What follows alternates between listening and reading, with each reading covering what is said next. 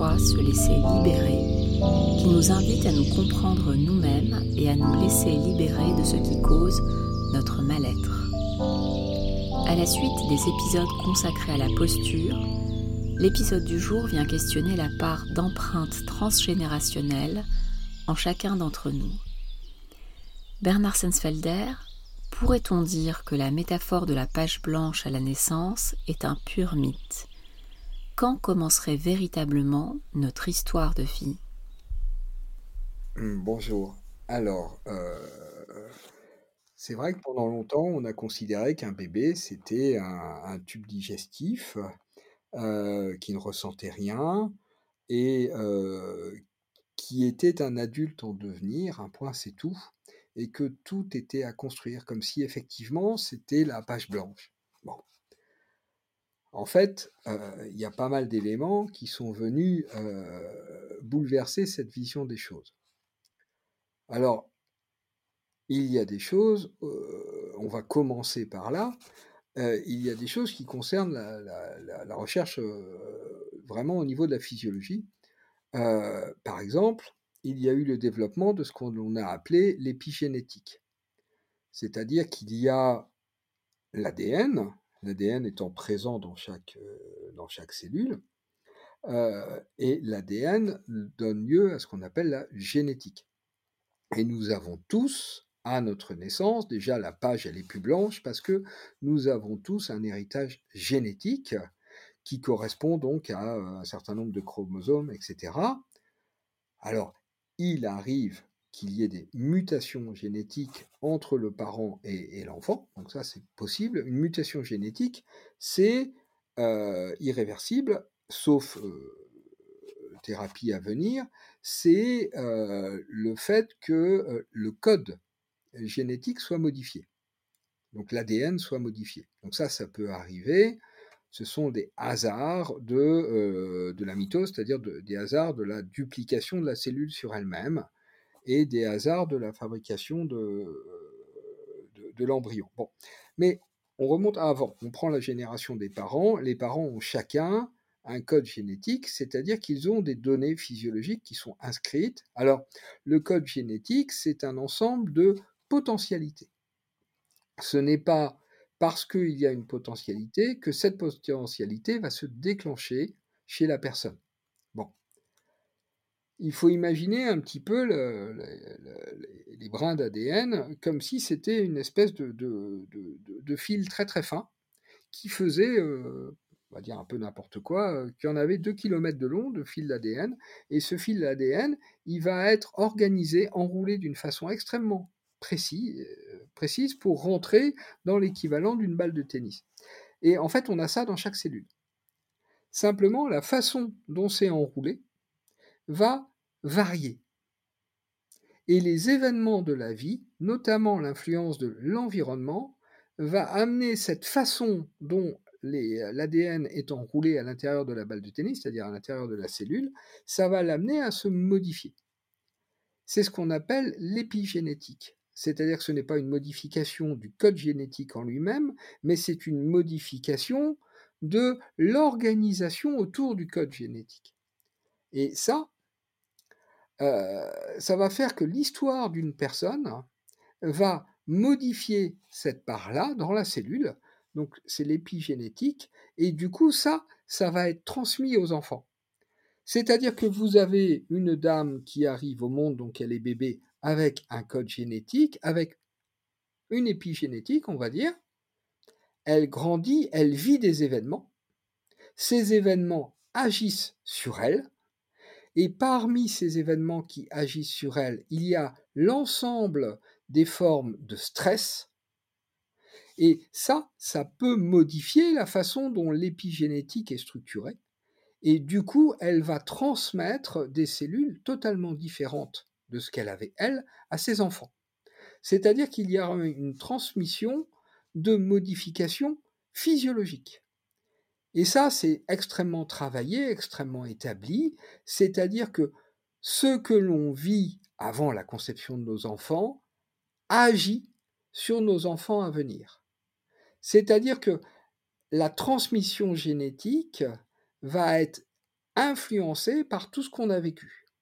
Donc là, on est vraiment dans de la physiologie pure et dure, on est, je dirais, dans, le dur de la matière, ça paraît très très loin de la, de la psychologie, mais ça montre l'importance de ce que vivent les parents. Cela a une influence et cela peut créer une différence énorme au niveau génétique entre les grands-parents et les petits-enfants. Voilà, ça c'est un premier aspect. C'est l'importance de l'épigénétique. Alors, dans quelle mesure l'épigénétique va agir sur nos comportements, sur la relation au quotidien, etc. Bah, comme je l'explique depuis le début, on n'est pas des purs esprits, on est fait de matière, et donc la modification de la matière va jouer sur nous. Donc ça, c'est le premier élément. Et c'est un élément, encore une fois, de physiologie c'est pas un élément qui est pris en charge habituellement, qui est pris en compte habituellement en psychologie, alors que c'est quelque chose qui me semble très important. Le deuxième élément important, ensuite on ira dans, des domaines plus entre guillemets psychologiques, mais le deuxième élément important, c'est ce qu'on appelle les microchimères. Alors les microchimères, on est encore une fois dans de la physiologie pure, c'est parti d'une prise de sang sur une personne qui ne conduisait pas exactement comme il fallait en Angleterre, et donc cette dame, pour vérifier si elle était alcoolisée ou non, ils lui ont fait une prise de sang. Bon. Et puis ils ont fait une recherche ADN, je ne sais pas trop pourquoi, et ils se sont aperçus que cette dame avait dans les cellules qui avaient été prélevées, elle avait un ADN de garçon. C'est-à-dire que c'était une dame qui portait en elle des cellules masculines. Alors ça, ça a été une découverte phénoménale, et du coup, il y a eu des recherches de comment ça se fait. Bien. Et ça a été la découverte de ce qu'on appelle les microchimères. C'est-à-dire que on sait depuis longtemps que la mère, lorsqu'elle est enceinte, transfère évidemment de ses cellules, puisque son sang va dans le corps euh, de, l'embryon puis du fœtus, du bébé, euh, on sait que les cellules de la mère passent dans le corps de l'enfant. Ce que l'on a découvert, c'est que les cellules de l'enfant passent aussi dans le corps de la mère. C'est-à-dire que à chaque fois qu'elle est enceinte, le corps de la mère reçoit des cellules de l'embryon, puis du fœtus, puis euh, etc. du bébé. Bon. Ben oui, mais le deuxième enfant reçoit les cellules de la mère mais de temps en temps, il reçoit aussi les cellules, du coup, qui étaient dans le corps de la mère, mais qui appartiennent au grand frère ou à la grande sœur. Le troisième encore plus, le quatrième, enfin, etc. C'est-à-dire que la, la page blanche, elle n'est pas blanche du tout, parce que dans son corps, elle a déjà des traces de la présence d'autres bébés, qu'ils aient vécu ou pas. C'est-à-dire que une dame est enceinte et euh, elle est contente, etc. Elle est pleine de bonheur. Et puis, il y a fausse couche. Donc, il y a drame.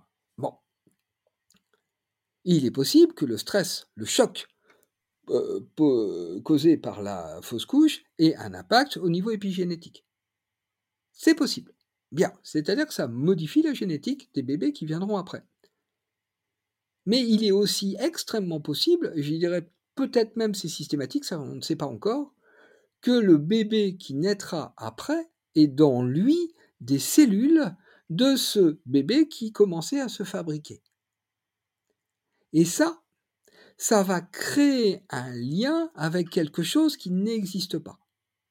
C'est-à-dire que, et là on va aller beaucoup plus dans l'hynothérapie, on va quitter la physiologie pure, nous éprouvons un affectif particulier pour les personnes avec qui il y a un lien.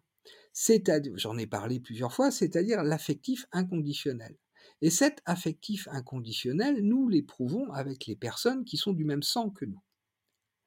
C'est-à-dire qu'il y a quelque chose qui passe et il y a des hypothèses voilà, qui sont à positionner en tant qu'hypothèse, il y a des hypothèses de connexion cellulaire. Et là, on passe au niveau quantique. C'est-à-dire qu'il y a des hypothèses que, à l'insu d'elle, une personne et quelque chose de l'ordre de la conscience, de la présence, du contact avec l'autre bébé dont elle a des microchimères. Alors, il s'agit d'hypothèses. Ceci étant posé, c'est-à-dire que la science a, beaucoup progressé pour valider ou invalider ou affiner au moins ces hypothèses. Mais ceci étant posé, on constate des choses par rapport à ça. On constate des phénomènes qui laissent à penser que lorsque l'on a des cellules de quelqu'un dans le corps, il y a quelque part dans nous une conscience de l'existence passée ou présente de cette personne. Alors ça, ça fait que du point de vue purement physiologique, nous ne sommes pas du tout une page blanche. Voilà, voilà pour l'aspect euh, l'aspect purement physiologique. Comment se manifesterait justement une telle conscience? Alors, c'est quelque chose qui est, euh, qui est, vraiment fascinant. C'est-à-dire qu'il y a savoir de quelque chose qui ne devrait pas être su. Et ça, c'est vraiment quelque chose d'extraordinaire. Et en hypnothérapie, lorsque les gens sont sous hypnose et que l'on interroge le corps, c'est-à-dire que la personne ne sait pas, le corps, lui, parfois va réagir. Pas toujours, il n'y a rien de systématique, mais s'il est prêt à réagir, il va réagir. Et moi, j'ai vu comme ça des corps de patients réagir à la question y a-t-il eu euh, votre mère a-t-elle été enceinte avant vous? Et euh, j'ai vu des réactions de corps qui indiquaient que c'était oui, alors que la personne était sincèrement convaincue que c'était non. Alors, l'hypothèse, encore une fois, c'est possible qu'il y ait eu une personne qui ait entendu une discussion, qui est machin, etc. C'est possible, mais ce n'est pas du tout obligatoire. Lorsque lorsque l'on a affaire à des personnes qui ont été adoptées, c'est-à-dire à des personnes qui n'ont pas d'éléments sur leur famille biologique. Il y a parfois, à ces questions sur des frères et sœurs, sur etc., avant eux, eh bien, il y a parfois des réponses du corps qui sont vraiment spectaculaires. C'est-à-dire qu'il m'est arrivé d'avoir des patients, nous avions élaboré des possibilités de réponse, puisque nous n'avions pas les éléments, pendant le, suivi en hypnothérapie. Et après, parfois des années après, les personnes finissaient par savoir qui était leur mère biologique, ta, ta, ta, ta, ta, et finissaient par la rencontrer, c'est arrivé, et ils avaient confirmation d'éléments. Et ils m'envoyaient un SMS en disant, vous vous rendez compte, ta, ta, ta, ta, ta, ce qu'on avait trouvé était juste. Et là, là, c'est, ce n'est pas possible, ce n'est pas du j'ai entendu ma mère dire que, puisque la présence à la mère, elle était là juste, on va dire, quelques heures ou même quelques minutes après la naissance. C'est-à-dire qu'il y aurait un lien au niveau physiologique. Et là, on est dans des choses que l'on n'explique pas. Et à partir de là, encore une fois, quand on est dans des choses qu'on n'explique pas, il ne s'agit pas de partir et se mettre à fumer la moquette, il s'agit de constater les choses telles qu'elles sont. Il y a énormément de choses qu'on n'explique pas si on va dans les liaisons entre les jumeaux, il y a des coïncidences apparentes qui sont vraiment trop grosses et statistiquement c'est trop fréquent, c'est pareil, c'est des phénomènes qu'on n'explique pas. Ça pose question. Alors, au niveau de l'ainothérapie, c'est important, ça ne résout pas tout, mais c'est important parce qu'on peut être confronté comme ça à des choses surprenantes. Voilà. Là, on est vraiment sur la physiologie et on est avec des questionnements de fond. Mais bon, je trouvais ça important de, signaler ça parce que dès qu'on parle de généalogie, d'influence, de la page blanche, c'est drôlement important. Et on n'est pas encore dans la on est purement dans euh, les recherches en physiologie.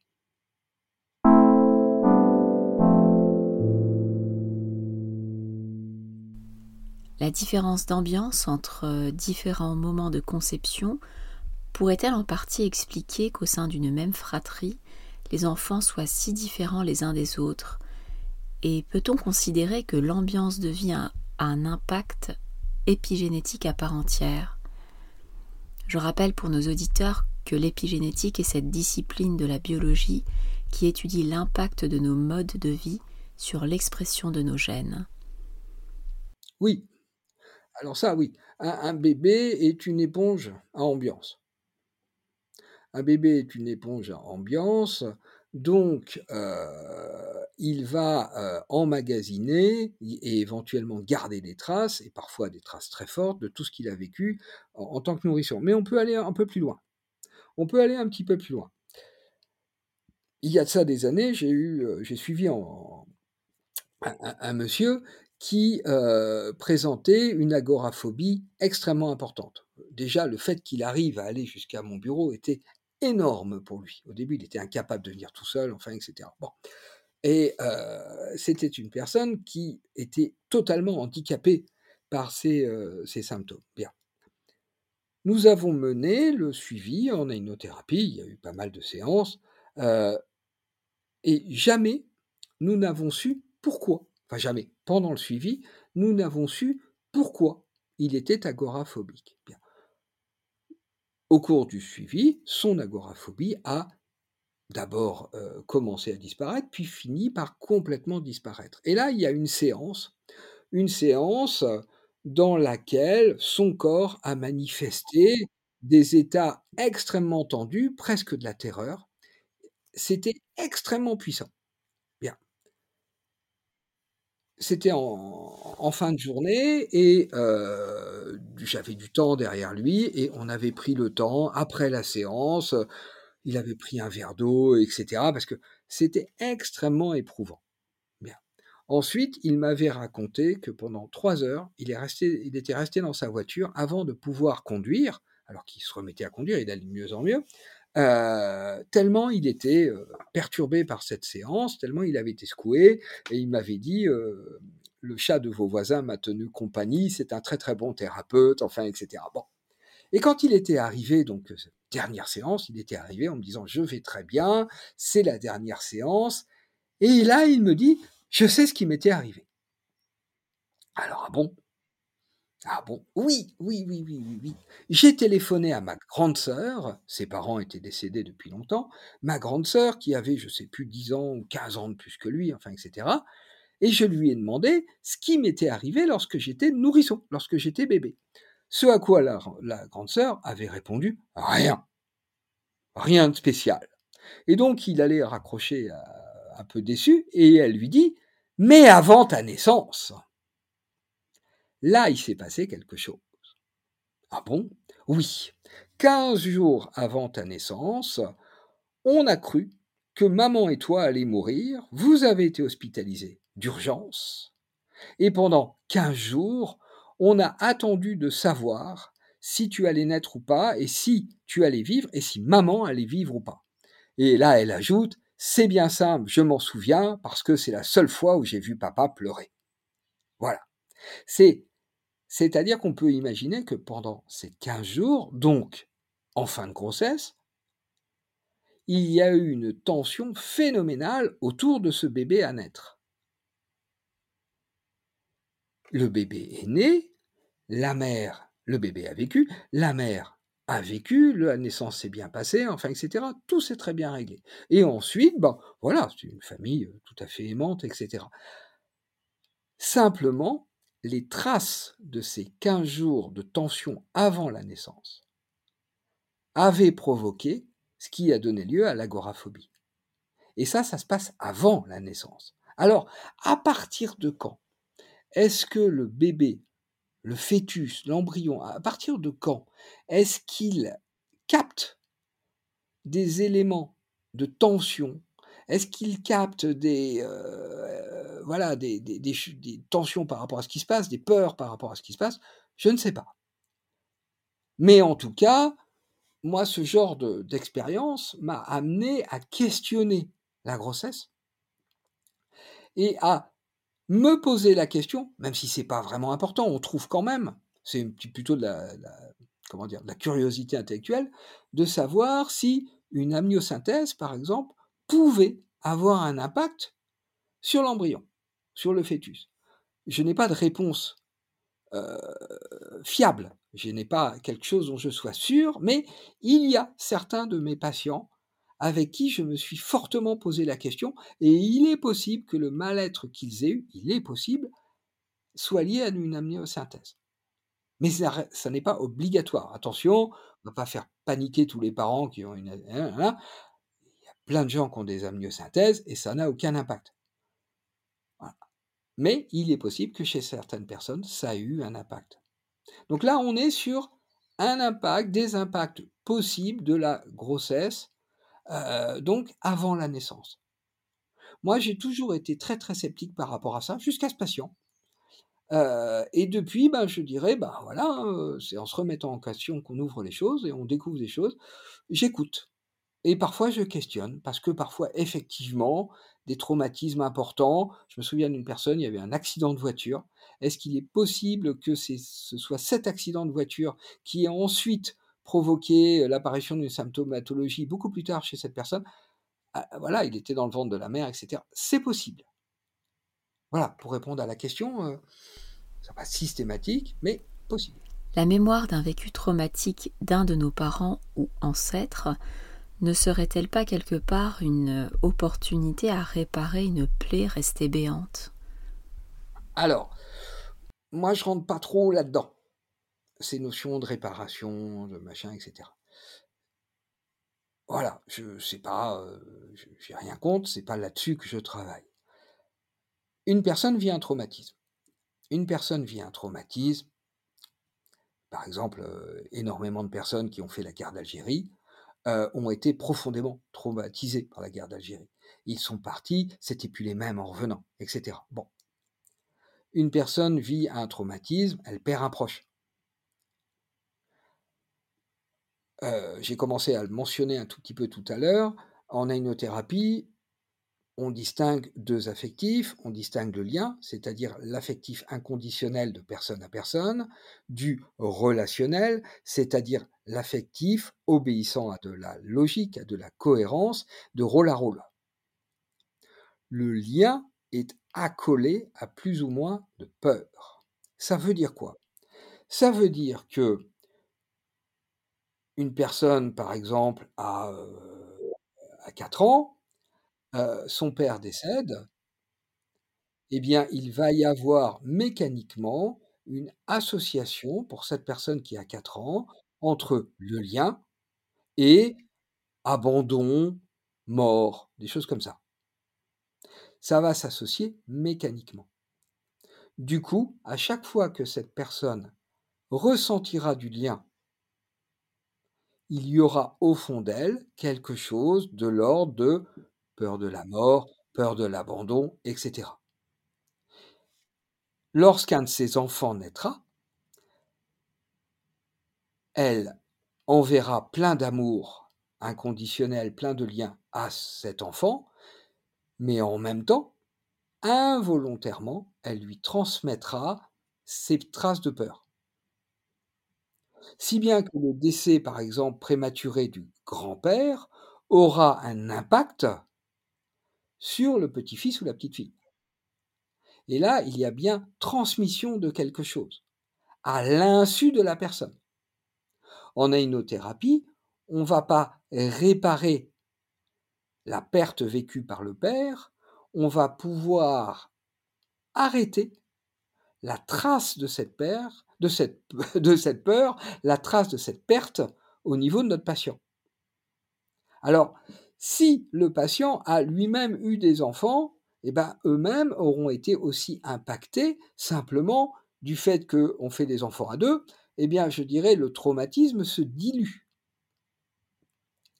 Et euh, du coup, les, les arrière-petits-enfants de, de la personne décédée auront eu des traces, mais qui seront beaucoup, beaucoup, beaucoup moins grandes. On considère qu'un traumatisme important va agir sur trois ou quatre générations, pas plus. C'est déjà pas mal. Bon. Simplement, vous avez donc euh, l'arrière-petit-fils, l'arrière-petite-fille, et le parent euh, efface les traces du décès du grand-père on va dire que l'arrière-petit-fils, l'arrière-petit-fille est enfant, c'est-à-dire qu'il est en maturation. Le fait que le parent modifie la circulation du lien, c'est-à-dire brusquement, il n'y a plus la peur qui était présente, ça va agir sur l'enfant. Et du coup, ça va ouvrir la possibilité que les traces s'en aille sans avoir besoin de passer par un travail thérapeutique. C'est-à-dire que lorsqu'un parent a des traces qui s'en vont, cela agit sur les enfants. Actuellement, par exemple, je reçois dans les mêmes séances un père et son fils. Le père a eu une enfance terrible et cela agit sur son rapport au fils. On a discuté, etc. Et moi, j'ai senti, je dirais, que le fils ne pourrait être débarrassé des, angoisses qu'il a, du mal-être qu'il a, que si son père allait mieux. Je rappelle la construction du personnage, c'est-à-dire que l'enfant aime son père et du coup, il est attentif à son père et donc il va, au lieu de s'occuper de lui, il va s'occuper de son père. Bien. Du coup, on fait les séances à trois. C'est-à-dire que je reçois le père et le fils en même temps. Et on fait des hypnoses où ils sont tous les deux sous hypnose et il y a une espèce de rééquilibrage qui est en train de se faire. Le père est en train d'avoir les traces qui s'effacent et du coup, le fils va de mieux en mieux. Mais le père va aussi de mieux en mieux. C'est-à-dire qu'il y a vraiment une dynamique qui se fait entre eux. Cela se fait pendant les hypnoses. Et il y a des éléments que le fils n'a pas à connaître, mais par contre, il vit avec les traces sur son père. Le fait que le père soit en train de bouger, le fils est en train de bouger. On considère par expérience de terrain, il y a sûrement des explications au niveau des neurosciences, et là je ne suis pas compétent là-dessus, on considère qu'un enfant est pris dans l'histoire familiale, dans l'ambiance familiale, etc., jusqu'à l'âge de 16 ans. C'est-à-dire qu'à partir de l'âge de 16 ans, même si les parents ne vont pas bien, il est possible que l'enfant aille bien. Avant, c'est plus que difficile. Donc voilà, il y a vraiment une transmission qui va se faire. Alors, il y a la transmission par le lien et la peur. Ça, voilà, je viens d'expliquer. Euh, vous avez, par exemple, là, je parlais du décès du père. Euh, comment dire Je vais prendre mon exemple à moi. Euh, quand j'étais bébé, j'ai été opéré à vif. Donc, du coup, la vulnérabilité a été quelque chose qui a été associé à la peur. C'est-à-dire que j'étais une personne qui contrôlait tout.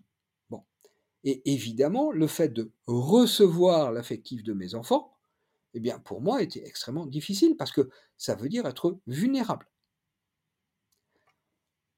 J'ai énormément travaillé là-dessus, tout simplement pour effacer les traces de peur liées à l'opération que j'avais connue.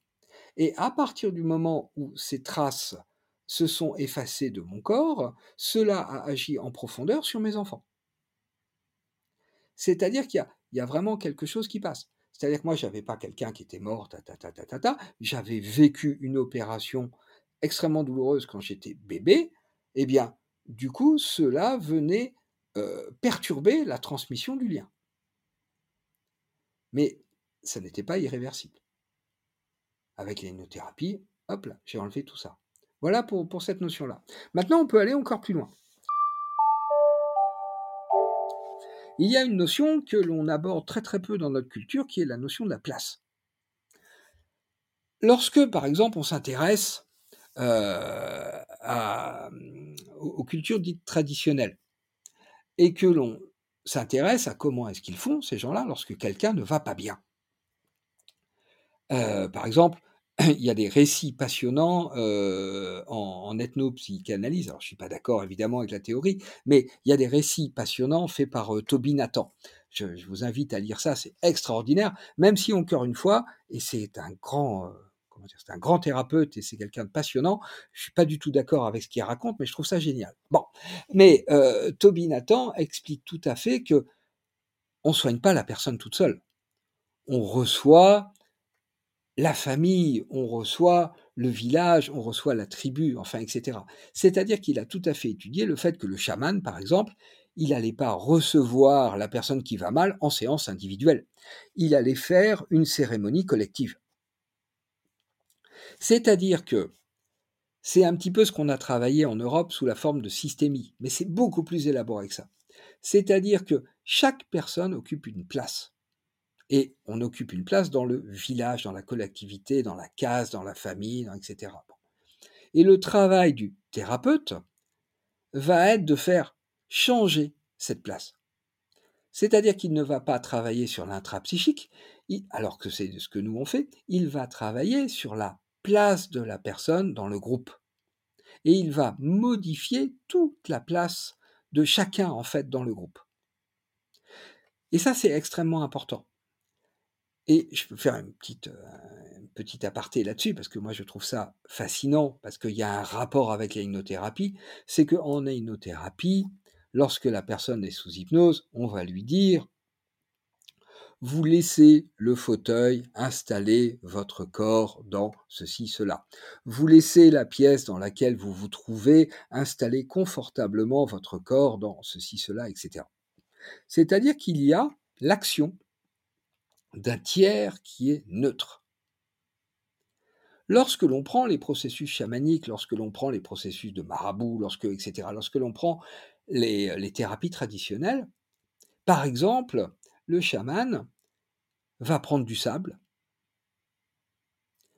et il va jeter le sable et puis il va regarder comment le sable tombe et à partir de là, il va communiquer ce qu'a dit le sable. C'est-à-dire que ce n'est pas lui qui fait. Lui n'est que le transmetteur de la parole du sable, c'est-à-dire un tiers neutre. Et ça, ça m'a beaucoup amusé de retrouver ça en ainothérapie, parce que bah, moi, dans mon bureau, c'est principalement le fauteuil qui fait le travail. je ne vais pas jeter du sable, mais on retrouve la même chose. Et ça, sur la notion de place, c'est extrêmement important. Parce que les choses ne vont bouger en termes de place que s'il y a l'acceptation de chacun de sa vulnérabilité par rapport à quelque chose. Pas par rapport au chaman, par rapport au sable, par rapport à quelque chose qui n'en a rien à faire, par rapport à quelque chose de neutre. Alors, pourquoi cette notion de place? Parce que lorsque nous arrivons au monde, il y a un système familial et pour reprendre ce que vous disiez, en fonction de si on est le premier, le deuxième, le troisième, etc., notre place est différente. C'est-à-dire que la famille a changé, nos parents ont changé, l'histoire familiale a changé. Donc, que nous ayons été des enfants désirés ou pas, enfin toutes ces choses-là, nous arrivons et nous nous retrouvons à une place. Une place qui est donnée involontairement par notre environnement familial. Parfois, cette place génère de la souffrance. Et donc en hypnothérapie, on va travailler sur cette place et on va demander au fauteuil, par exemple, d'installer la personne à sa juste place dans sa famille. Alors, après, en hypnothérapie, on va utiliser la notion de place pour aussi d'autres choses. C'est-à-dire qu'il y a la famille dans, laquelle on a grandi, mais ensuite il y a la famille éventuellement qu'on a construit, il y a les relations professionnelles, des, histoires de place, il y en a plein. C'est-à-dire qu'on va pouvoir travailler sur la place de façon de plein de façons en hypnothérapie. Bon, donc ça c'est la première chose, c'est-à-dire que la personne, elle arrive et il y a une place qui l'attend. Et elle se retrouve dans cette place. Euh, je crois qu'il s'appelait Bert Erlinger, qui a travaillé sur les constellations familiales. Travail, c'est extraordinaire, c'est-à-dire qu'il y a vraiment quelque chose de la, du ressenti de la place lors d'une constellation familiale. Et cette notion de place, elle est extrêmement importante. C'est-à-dire que nous sommes reliés à nos proches par des choses visibles, mais aussi des choses invisibles. Ça se passe dans ce que nous, on appelle la perceptude. C'est-à-dire que nous sommes reliés aux autres. Je dirais comme un petit peu, alors qu'on ne sait pas s'il y a quelqu'un dans une maison ou pas, si un des proches est là dans une maison ou pas, l'ambiance n'est pas la même. Eh ben, c'est un petit peu ça. C'est-à-dire qu'il y a quelque chose qui fait que nous sommes connectés à nos proches, même à distance. Alors, ça peut paraître un petit peu bizarre, mais encore une fois, le nombre d'exemples de, choses qui renvoient à ça est suffisamment fort pour qu'on se pose des questions de façon sérieuse.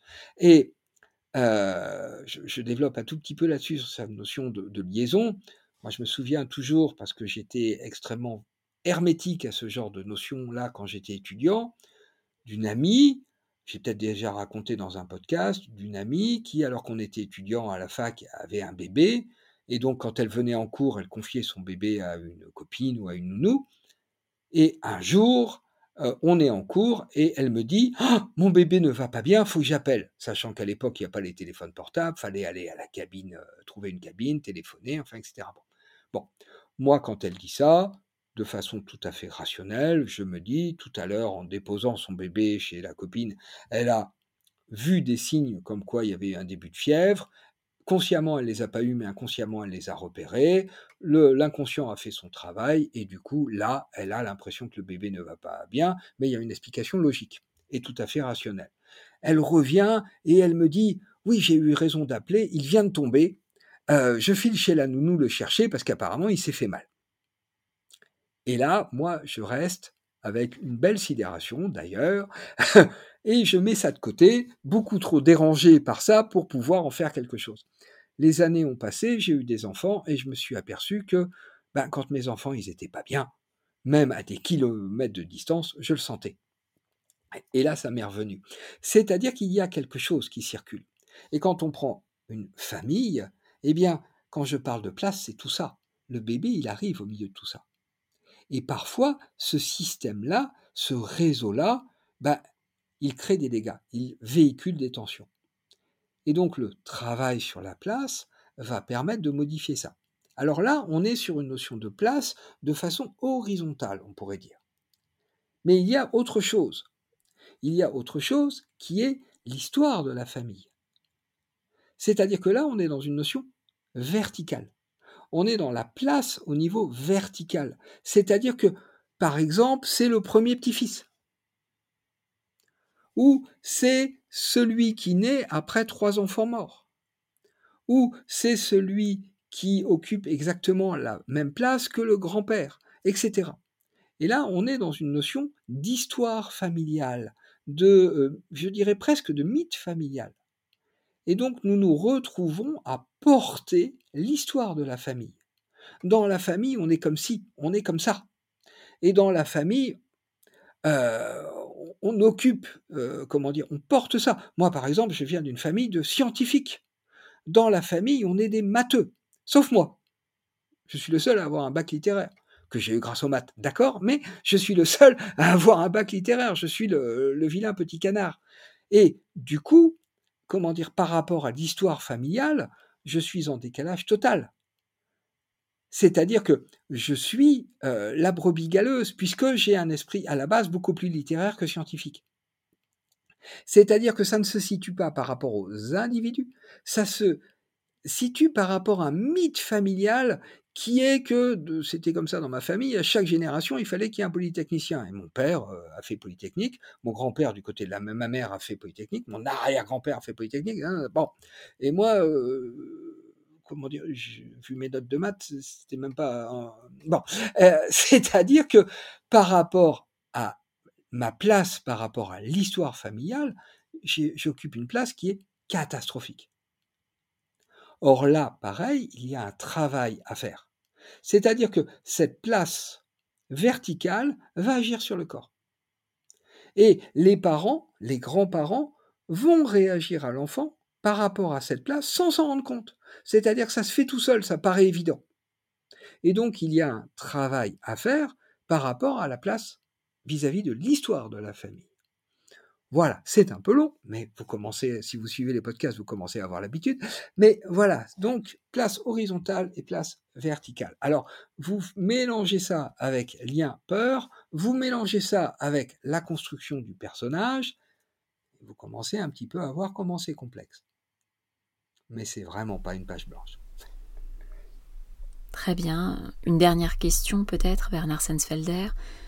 Pensez-vous à la lumière de votre expérience qu'il y ait un traumatisme originel pour chaque histoire de vie? Est-ce que nos traumatismes répétés seraient la résonance d'un traumatisme originel? Ou est-ce qu'on cumulerait finalement plusieurs types ou, catégories de traumatismes?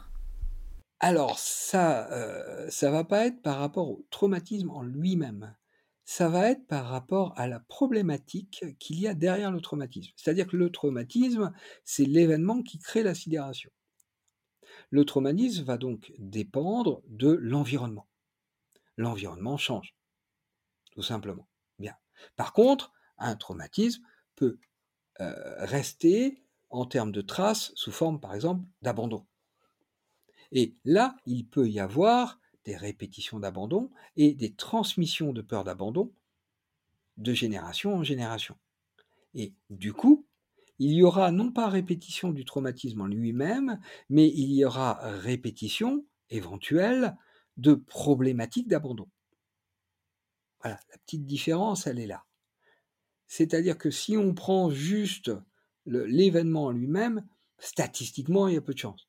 Par contre, si on prend une problématique qui se transmet euh, de génération en génération, ça, ça, se retrouve. Alors, euh, il y a deux choses. C'est-à-dire que euh, on constate, et je n'ai pas d'explication, mais on constate qu'une personne qui a vécu une problématique particulière va tombant, va souvent, pardon, vivre et du coup faire des enfants avec une personne qui a quelque chose qui fait écho à cette problématique.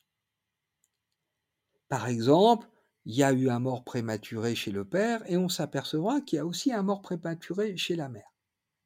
Du coup, dans ce cas-là, il n'y a pas dissolution de la problématique. Les deux parents ayant le même genre de problématique, les enfants qui naissent se retrouvent à porter cette problématique à cause de la liaison entre le lien et la peur. Si un seul des parents a la problématique, l'autre parent ne l'a pas, ça va se diluer. Mais si les deux l'ont, l'enfant qui naît, lui, il se retrouve avec. Et du coup, il va grandir et il va, je dirais, porter ces traces-là et ça va agir sur lui. Alors si lui-même, il se met en couple avec quelqu'un qui a aussi ce genre de problématique, et statistiquement, alors j'ai pas les chiffres, mais les gens qui font de la psychogénéalogie sont capables de sortir des choses là-dessus avec des statistiques, etc., qui sont spectaculaires, c'est-à-dire des, comme si, alors peut-être tout simplement parce que bah, l'autre ayant vécu quelque chose de l'ordre même ordre nous comprend tout simplement, et du coup, bah, il y a une résonance qui fait que l'autre, bah, du coup, on vit avec parce que les autres ils comprenaient pas, et du coup, bah, ça tenait pas. Vous voyez, ça peut être des choses très, euh, on vient dans le quotidien, et du, du coup, effectivement, il va y avoir transmission. Alors nous, en ainothérapie, on travaille sur les traces des traumatismes dans le corps. C'est-à-dire que il n'y aura pas besoin de remonter à l'origine du premier traumatisme. C'est l'avantage. C'est-à-dire qu'il n'y a pas besoin de savoir d'où ça vient la curiosité intellectuelle, parce qu'on aime bien tout contrôler, euh, la curiosité intellectuelle va faire que, oh, c'est intéressant de savoir que l'arrière-grand-père, ta, ou l'arrière, ok, mais ça n'a rien à voir avec la résolution de la souffrance. La résolution de la souffrance, ça va être juste pendant l'hypnose, va y avoir les traces qui vont se manifester et ce sera suffisant. Voilà, si je peux répondre comme ça. Merci pour votre éclairage, Bernard Sensfelder. Merci aux auditeurs pour votre écoute. Je vous dis à très bientôt pour un nouvel épisode sur le chemin du bien-être. Merci Bernard. Au revoir, merci.